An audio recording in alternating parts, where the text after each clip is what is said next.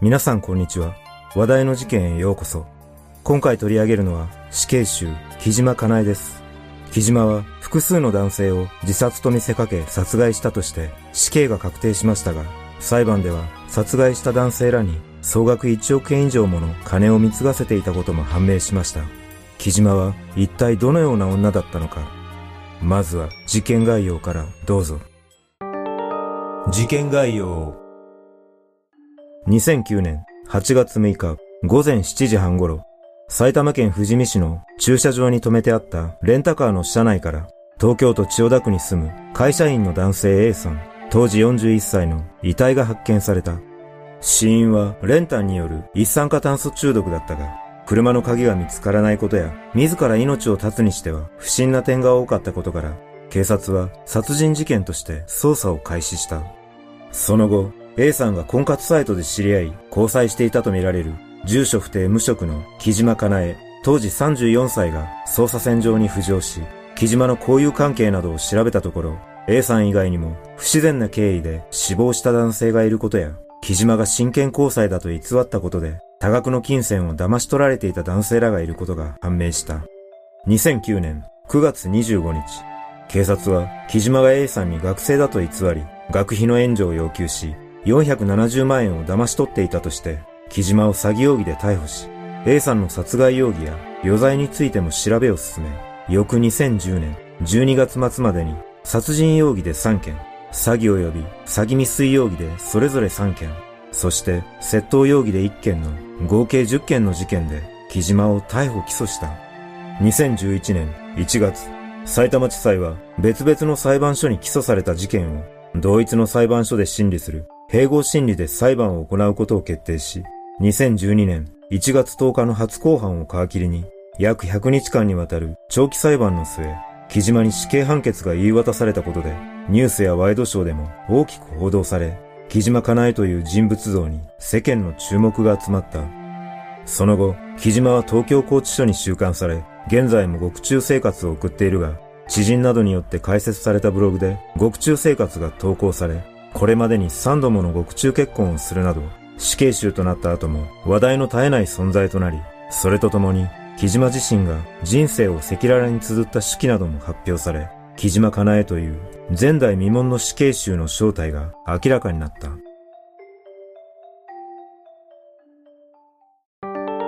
木島の生い立ち。木島は1974年、北海道東部にある中標津町で製材会社に勤務する父親とピアノ講師をしていた母親の間に4人兄弟の長女として生まれ、小学校低学年の頃に隣町の祖母らが住む別海町に引っ越し、高校時代までその町で過ごしている。木島は3歳下の妹と6歳下の弟、そして8歳下の妹がいたため、わがままを言うこともなく、兄弟の面倒や母親の手伝いを進んでやっていたという。両親は子供たちの教育にお金を惜しむことなく、好きなだけ本を買い与えたり、家庭教師をつけるなどし、木島は幼い頃からピアノを習い、地元のコンクールに出場するほどの腕前で、周りの家庭と比べても教養は高く、両親の教育方針でテレビ番組を見せてもらえない環境で育ったが、読書や映画、音楽鑑賞が木島の教養を高めるベースともなっており、小中学校の読書感想文コンクールでは毎年のように入賞し、論理的な文章を書く能力に長けていたため、周りからは優等生として見られていた。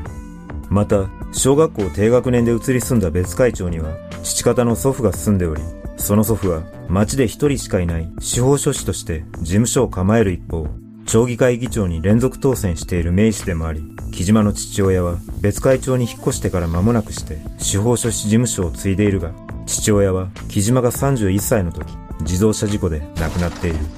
そんな木島の家族は周囲から家庭円満に移っていたが、木島が小学校高学年の頃から夫婦仲がギクシャクし始め、言い争いが増えていったという。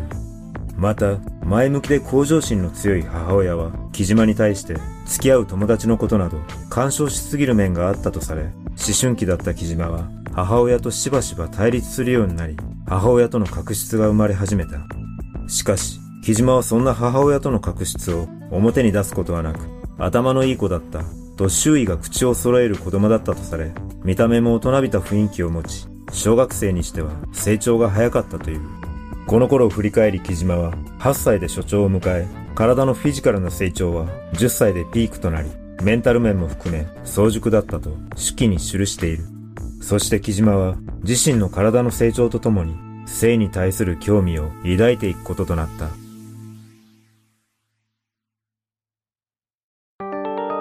性の目覚め。木島が小学5年生の頃、ある噂が校内に広まった。それは、木島が男子児童と手を繋いでいたのを目撃した児童の話が大きくなり、キスをしているのを見た。妊娠している。といった噂話が広まり、それを耳にした教師が木島に事情を聞く騒動にまで発展した。その後、木島の疑いは晴れたが、それからというもの、性に関する噂が木島につきまとうようになり、木島が中学3年生の時には、中年の男性と一緒にいるのを同級生に目撃されたことがきっかけで、年上の男性と体の関係を持っているのではないかとの噂が広まっていた。高校に入学した頃、木島は母親との確執がさらに深まり、家を出て母親の実家で祖母と暮らすようになり、高校ではボランティアサークルに所属し、老人ホームや障害者施設でボランティア活動を熱心に行っていた。一方で、高校生になってからも、性に関する噂は絶えず、同級生の間では、校門の前で男性と待ち合わせをしていた。隣町で立ちんぼをしていた。といった噂が広まっていた。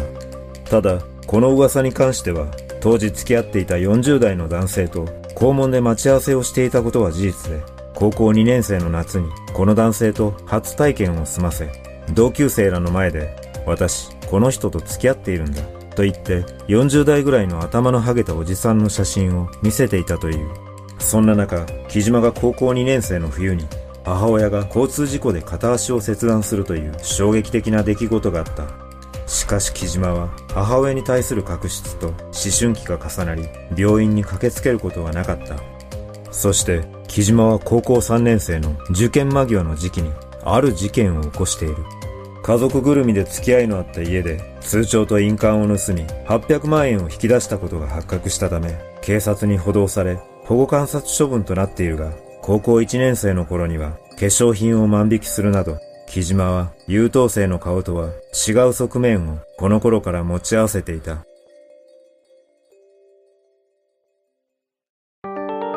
金と男に狂った末路。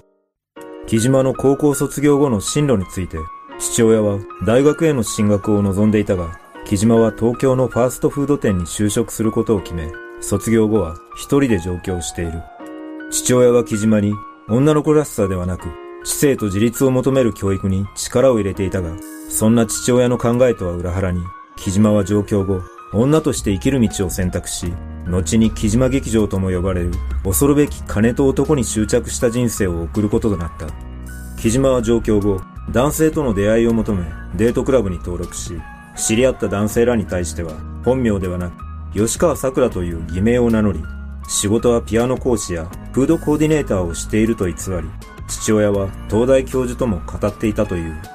木島がデートクラブで働くきっかけとなったのは、街で男性に声をかけられ、あなたのような女性が好きな男性がいる。社会的地位が高い男性たちとデートしませんかという売春の斡旋だった。その後一人の会社経営者の男性を紹介してもらい、食事をして5万円を受け取り、二度目のデートで体の関係を持つと10万円を受け取り、その際に男性から、今までした中であなたほどすごい女性はいない、と言われ、木島はこの世界で生きることを決めた。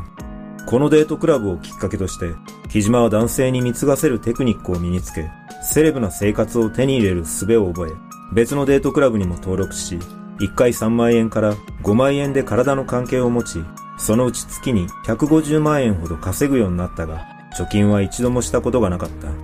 そんなセレブ生活を維持するためか、今度は婚活サイトを利用し始めた木島は、結婚条件は金銭援助、交際条件は経済的支援と明確に伝えた上で、自己紹介の一文には、遊び友達をお探しの方はご遠慮ください。美味しい手作りの料理で愛情を示したいと思います。本当に運命の人に出会えたら電撃的な結婚も、などとアピールし、持ち前の頭の良さを発揮し、心を射抜くようなメールを毎日のように送り、徐々に信頼させ、複数の男性から総額1億円もの金を貢がせることに成功した。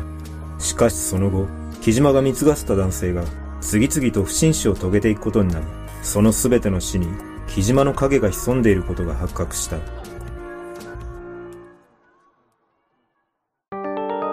事件の経緯木島が関与したとみられる男性の不審死は起訴できなかった事例を含めて全部で6件もあった。それらをまとめると、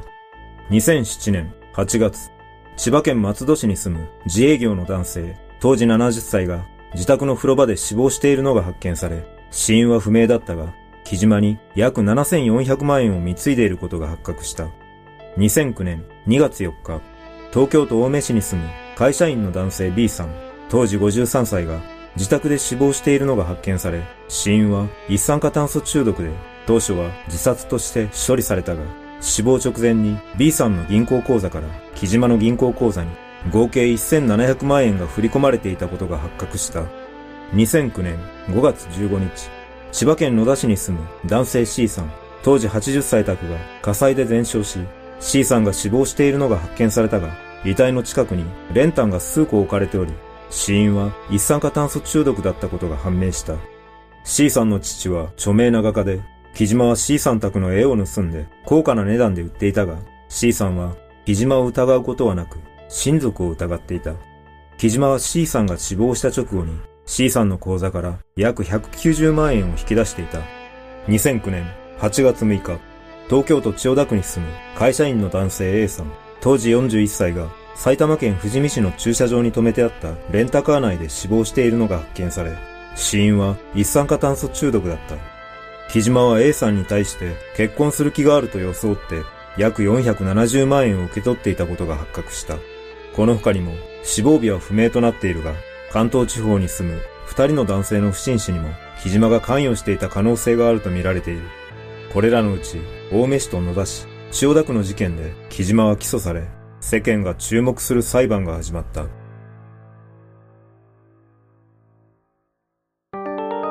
どよめく法廷。後半が始まると、木島は出廷のたびに服装を変え、綺麗な色の胸の開いた服を着てくるなどで傍聴席を驚かせ、木島のファッションなどをニュースやワイドショーが大きく取り上げたこともあり、後半が重ねられるたびに傍聴券を求めて大勢の人が列をなしていった。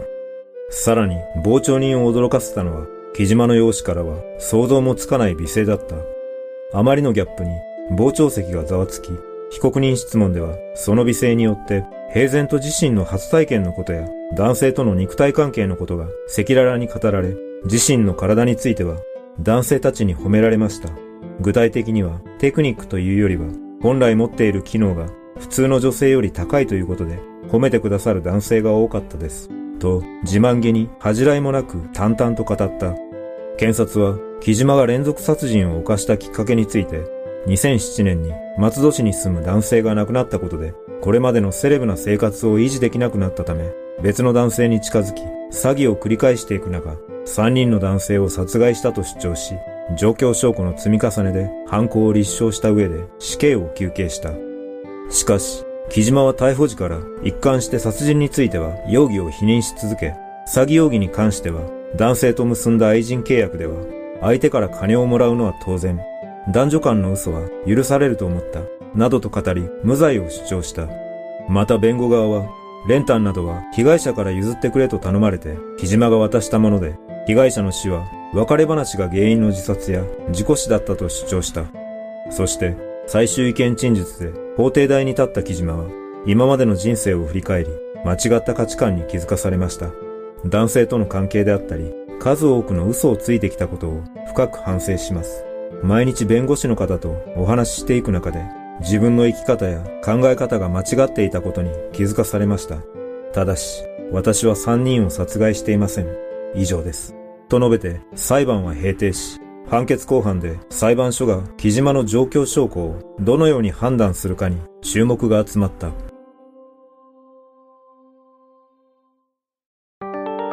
注目の判決。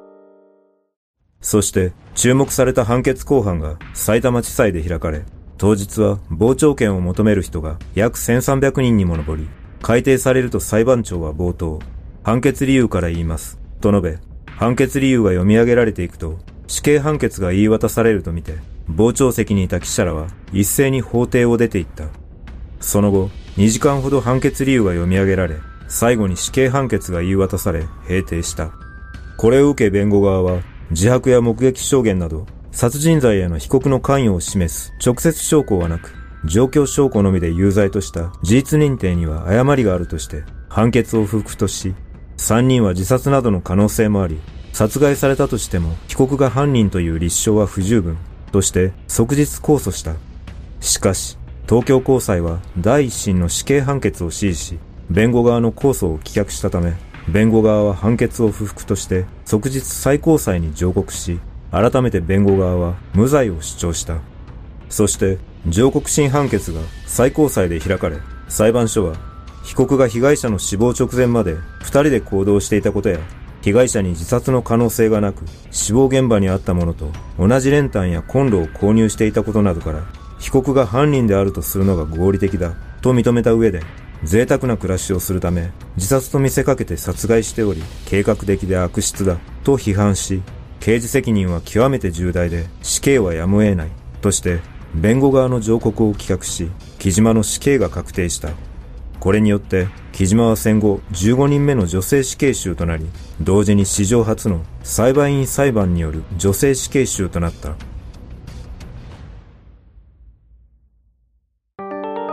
獄中生活死刑判決が確定した木島は、東京拘置所に収監された後、3度もの獄中結婚をしている。最初は2015年に木島の支援者だった60代の男性と結婚しているが、その男性が飲酒運転で交通事故を起こして入院し、木島との面会や差し入れなどができなくなり、2016年に離婚している。その後、離婚後に法律上最短で結婚できる100日後を待って、逮捕前から知り合いだった男性と2回目の結婚をし、その翌日には理由は不明だが、一度目に結婚した元夫と養子縁組をしている。そして、その後2回目の相手とも離婚し、2018年1月に木島のブログ内で王子と呼んでいた週刊誌のデスク担当者と3度目の結婚をした。その男性は40代前半でデスクの中でも編集長の右腕でありナンバー2と言っていいほどの存在で木島の遺言式の担当デスクでもあった。結婚の理由についてこの男性は木島の死刑が確定した後取材者と非取材者の関係を超えて思いが募った。相手をもっと知りたいと思った。手段として結婚の形を取る方向に傾いていった。今も悪くない関係だと思いますし、結婚に後悔はありません、と語っている。また、木島は獄中で知人などの助けを受け、2013年12月から、木島かなえの高知書日記というブログを立ち上げ、定期的に更新し、翌2014年6月には有料ブログも立ち上げ、自身の生い立ちから振り返った自伝的小説を発表している。その小説は、木嶋は獄中で大学ノート41冊にもわたる手記をまとめたもので、母親との確執や過激な性描写を克明に記した内容で出版化までされ話題となった。その後、定期的に更新されていたブログが2018年5月以降突然更新されなくなっているが、その原因は木嶋が最後に更新したブログの中で夫に対する不満を綴っていたため、夫婦間で何かトラブルがあったのではないかと噂されている。そんな木島の獄中生活は、やがて訪れる死刑執行日まで続いていくこととなるが、今もなお事件の真相は語られていない。